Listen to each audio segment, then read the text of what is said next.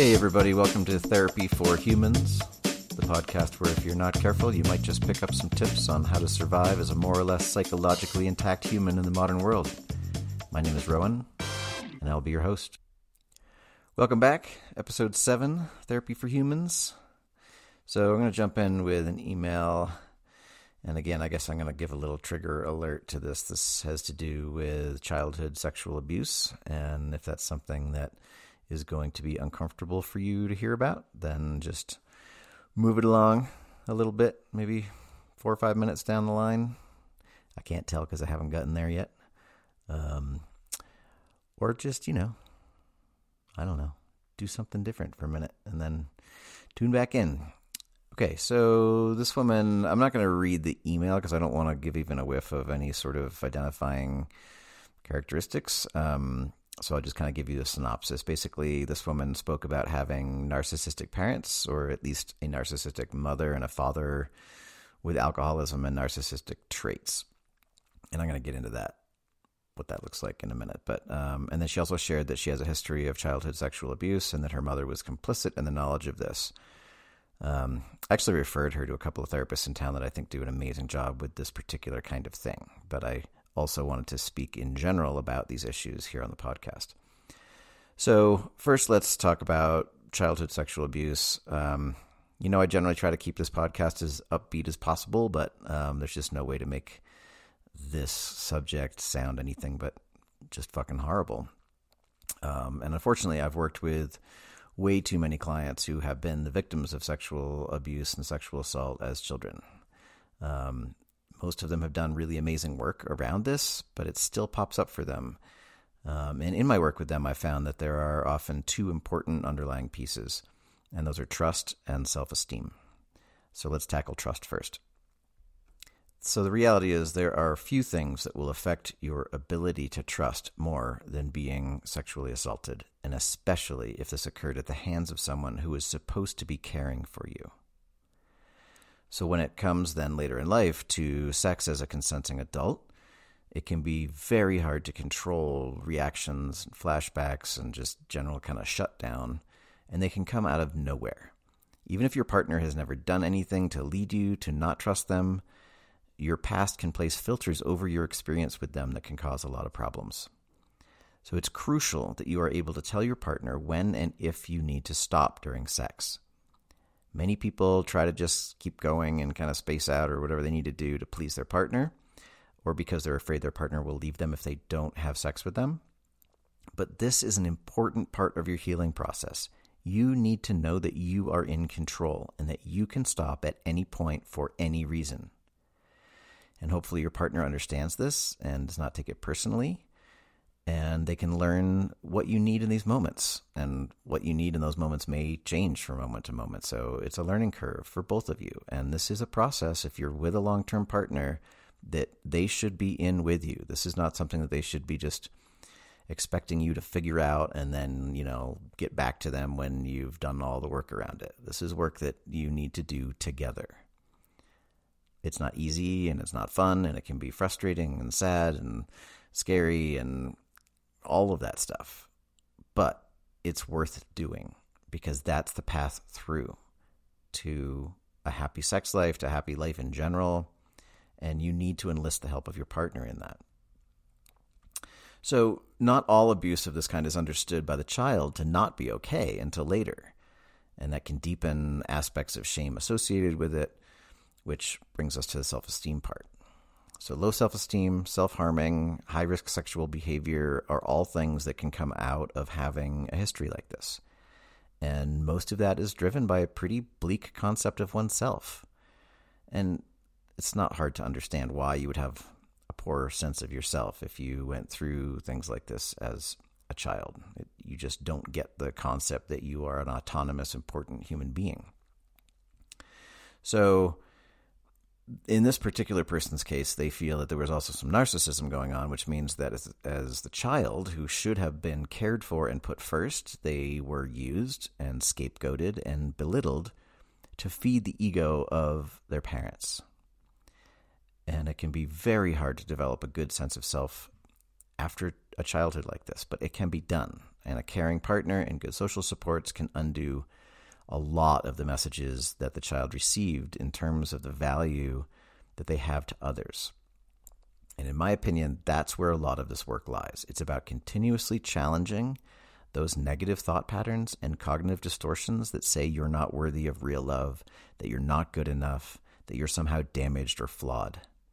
It's hard work and it can get exhausting to constantly battle those voices, which is why it's so important to have good friends around you who can help you do that.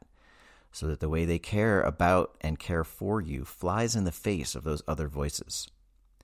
Sometimes you need to trust those other loved ones in your life more than you trust your own internal dialogue just for a little while and in your weaker moments until your concept of yourself is accurate enough and strong enough to hold its own against those other flawed, lying spewers of untruths that live in your brain.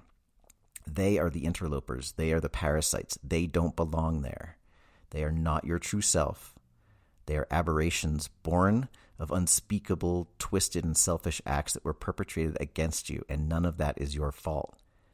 So when your friends look at you and tell you that they love you and that you're important to them and that your presence in their lives makes them happy, take that shit in. Make it part of you, even if it doesn't feel real, even if it's hard to accept. At the very least, keep it on a shelf where you can find it again, and every once in a while, take it down and play with it. What if this were true? What if I am the amazing person that they say I am? What if it's really true that their lives are better with me in it? If I truly believed that, how would my life be different? And then, if it feels too hard to hold on to, put it back on the shelf until you're ready to try again, but don't stop trying. Okay, so I hope that's helpful, and I hope that you find a therapist to work with that you connect with. And as I've said over and over again, and I will continue to say, if you're seeing a therapist you don't connect with, find another therapist. If you go in for an initial meeting with a therapist and you just don't immediately click with them, find another one to try. There is a shitload of therapists in Durango and all across the country if you're not in Durango, and a lot of them are really good. So just check it out. A lot of them are really bad, so be careful about who you sit with. But the choice is yours and you are in control. The other piece I want to touch on here in terms of being in control and what therapy around this kind of stuff can look like everybody has their own approach, and I've written blogs about this in the past. Um, my approach to any kind of a trauma background, I mean, obviously, it just depends on what's going on. Everybody is different, every individual, but I tend towards the approach of I'm not going to make you come in every week and go through every detail of your trauma and hold you there until you can't breathe. I don't think that that's helpful. I think it can be re traumatizing. Um, I do need to get some details of what occurred so that I know what we're talking about. But once that's done, then we can just refer to it and we can talk about how that's showing up now for you and what it's causing issues with that you want to shift. But you're not going to come in, if you're working with me, you're not going to come in every week and be drugged through the details of your trauma over and over and over again until you somehow magically aren't affected by it. I don't think it works that way. So that's my approach. Everybody has their own approach. But if you're struggling with things like this and you want therapy, but you're concerned about what that's going to look like, call therapists, ask their opinion, ask them what their approach is, and see if that feels comfortable to you or not. But remember that you are in control. This is especially important if your trauma event or events revolved around you not having control. The last thing you want to do is go in and try to be vulnerable with somebody that you don't feel comfortable laying down your own set of boundaries with. Okay, so that's that. I'm going to move on. Um, we have another email that came in. They say, Hey, Rowan, there are many aspects of my life that I never really feel settle into a finality. I often have the sense that if I do all the right things at all the right times, that eventually I'll break through to some perception of reality where all the pieces align and fall into place perfectly. Sometimes this happens, but only for a fleeting moment and things fall apart again. However, recently it seems like things are falling apart more than they're coming together. Like every project or relationship I try to pursue is made of paper and glass, and they crumble at the simplest mistake. For the past month, it seems like I've been mourning more than celebrating, and I'm not sure how to get balance back in my life. Well, thanks for your email. I love the image you paint that every project or relationship I try to pursue, pursue is made of paper and glass, and they crumble at the simplest mistake. I don't love that you feel this way, but I love the words you use to describe this painful thing. When you talk about this idea of doing all the right things at all the right times, it feels true that there is some magical secret formula, and once we figure that out, everything will be okay. And we know this is true because, as you say, once in a while we get a glimpse of that. When everything seems to be coming into alignment, when it all makes sense. And better yet, it's making sense because we're finally getting it right. We're cracking the code. Here's the thing there's no right way, there's no secret formula. Sometimes life is fucking hard, and it feels like it's never going to change. Now, of course, it does change because that's what life does. When things are going well, there's always the risk that it could topple and crash down around us. But thankfully, the other side of that is that when things are not going well, if we keep going, that will change too. Sometimes we have to dig deep to find some good stuff to stand on. So now this is where you cue all the bedrock, rock bottom, rock solid metaphors that we hear all day long. But the reality is, usually there are things that we can look at and feel buoyed at least a little bit by. Maybe it's as simple as you have a job. Okay, maybe you hate your job, but it's a paycheck and it beats being unemployed. Maybe it's that you have one friend who's there for you most of the time. Okay, maybe not all the time, and maybe they do that thing when they chew that makes you want to rip their face off, but still they are there for you. Maybe it's just that you're more or less able bodied and able brained. It's not sexy, it's not even particularly noteworthy, but it's something that could be a lot worse but it's not. It's proof that all hope is not, as of yet, lost. So here's the good news. If there really is no secret formula for winning at life, if there really is no code you can crack that will unlock the inner workings of the universe and allow you to access all the fulfillment of all your wildest dreams, then that means that maybe you can stop searching for that maybe you can trust that you really do already possess everything you need to be whatever your definition of success is.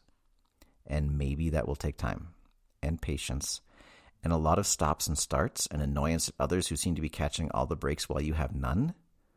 But, as they say in the movies, it will all be okay in the end. And if it is not okay, it is not the end. Okay, next email coming in. Uh, it says, I suffer from social anxiety. I try not to interact with people any more than I have to. And when I do, I feel like I'm always being weird. I want to make more friends and be more social. I just can't figure out how to make it happen. So, social anxiety, and really anxiety in general, is one of the most common things that my clients are seeking help for. It's a massive issue, it's a very common one, and it can impact your life in just huge ways. Fun fact I was diagnosed with both social anxiety disorder and generalized anxiety disorder when I was in my early 20s. What you say? But Rowan, you're so cool and outgoing. How could you possibly have that? Well, thanks. That's very kind of you to say, but it's true. I also don't really struggle with anxiety much anymore unless I get put on the spot unexpectedly, but even then I can usually roll with it. But this was not always the case. At the height of my anxiety issues, I rarely left the house. I often couldn't get to work. I thought I was losing my mind and it scared the shit out of me, which only made my anxiety worse. I got into therapy with a really fucking bad therapist, but uh, ended up helping a little bit. Um, and I got on Paxil, which helped actually a lot to control the worst of the anxiety until I could do enough of my own work um, to control it without meds. Um, I also struggled a lot with anxiety when I was younger, and my parents can attest to the nightmare of trying to drag my little ass kicking and screaming into the building every morning. Uh, not a good time for anyone involved. Anywho, enough about me. The good news is that there are really uh, there are a lot of ways that you can get your anxiety under control. The bad news is that it will generally involve doing the things that make you anxious. So, social anxiety is what you said was your main issue. It sounds like you're wanting to be more social, but for the most part, you're keeping yourself away from social situations because the anxiety makes you feel like you're coming across oddly in some way. So the first step is come coming out to your friends around this if you haven't already. Tell them that being social is hard for you and then ask them for feedback around how you're coming across. And ask them to be honest. If you act totally weird when you're forced to be social, then you want to know that. I'm guessing that you replay every social interaction you have when you get home. Um, and every time you go over it, the way you come across and the things you said and the facial expressions you imagine you had, the way you moved your body, all of those things get worse and worse every time you go over how badly you fucked all of that up. And no, I'm not psychic. It's just generally what we all do when we're feeling insecure or socially anxious and we go home after a social interaction and we just do that to ourselves. So stop doing that. That's number one. Um, but you really do need to find out if you're acting oddly or not. Chances are that you're not actually coming across as weird as you think you are, but you do need to find out. So ask the few friends that you do have to be really honest with you. They can be gentle with it, but you need to know the truth. So after you've gone on that little fact finding mission, you need to take what they say and fold it into an overall plan to be more social. If you get freaked out at parties, then find a party to go to. It's a great time of year for that, actually. Lots of businesses and nonprofits around are having holiday parties. You don't need to talk to anyone. Just go, move around the room, eat some free food, drink some free booze, then go home. The mission here is for you to start to raise your tolerance for that anxiety. And this is really the key. The anxiety doesn't need to go away, and honestly, it probably won't for a while. But if you can raise your tolerance for that feeling, and let go of the idea that you have to make it stop, then you don't need it to go away. And once a majority of your system understands that you can feel anxious and still function, then the anxiety will basically get bored and go find somebody else to play with. When we experience anxiety, that's basically our brains telling our body that we are in danger. We get our adrenal system all fired up so we can deal with this mortal threat, so if you can send messages back to your brain that there actually is no threat, then your system will begin to settle. But that's not always so easy, which is why the first step is to learn that you can actually operate while being anxious. Now, you will have days when you can't take on this beast, and that's okay. Don't beat yourself up.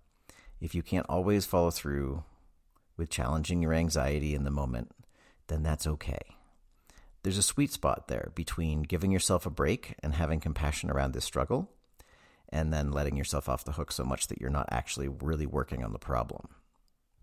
You are the only one who can say where that line is, and it's often a moving target. So try to set yourself up for, for some easy wins early on so you can build on that momentum. And again, enlist the help of your friends. Bring one or two folks along with you when you go out so they can hold you accountable as well as support you. Keep putting yourself in those situations that bring on the anxiety, but do it in a way where you feel like you are in control, where you have an exit strategy. That way, if shit goes sideways, you know you can get out of it. Often, this will give you more courage to actually stick it out longer. So, play with your tolerance. See how far you can push it before you retreat. If you find yourself in an unavoidable situation, like a presentation of some sort, or God forbid, a job interview, then bust yourself right off the bat on being nervous. I've been self employed for over 20 years because I fucking hate job interviews. I would completely and utterly lose it when I used to have to do that. Um, finally, I realized that if I just came out with it at the very beginning and told them I was nervous, then I could stop pretending that I wasn't nervous, which was pretty much impossible anyway, and I often did better in the interview. Most people will not judge you for being nervous but they will judge you for acting weird if they don't know why you're acting weird. Okay, so finally, don't diminish yourself for anyone. That's not fair to you. It's not fair to those in the world who want to see the real you. We all have something to offer. We're all weird. We're all fucked up. We're all odd human beings, and it's okay to let that hang out. None of us come off as smooth as we want to, and owning that is generally found to be endearing. So give yourself a break, Push the limits of your comfort zone and keep moving forward. Even if it's two steps forward and one step back, that's still progress. Well, I hear that funky bye bye music, which means you've burned up another 20 minutes or so of your life with me. So I appreciate that. Thank you. I hope you got something out of today's show. I know I did. I am in need of some more content for this podcast. It raises my anxiety, since we were just talking about anxiety, to come down to the wire every week, hoping that somebody else is going to email or call in. So if you got something going on, or if somebody in your life has something going on, tell them to get in touch. and uh, they get a little free advice, and I get some content for my podcast, and everybody goes away feeling all warm and fuzzy. Give me a call at 1 844 Durango, 1 844 387 2646. That is a voicemail only number, so do not freak out about anybody picking up the phone. That will never happen. You can just call and leave your message, and it's just that easy. Or you can email me at rowan at therapyforhumanspodcast.com. And I will get your stuff on the next podcast episode. If you'd like to see me live and in person for therapy, you can get in touch with me at 970 903 3893. You can also find me on the web at durangopsychotherapy.com, or you can find me again at therapyforhumanspodcast.com. So until next week, take care of yourself and take care of each other.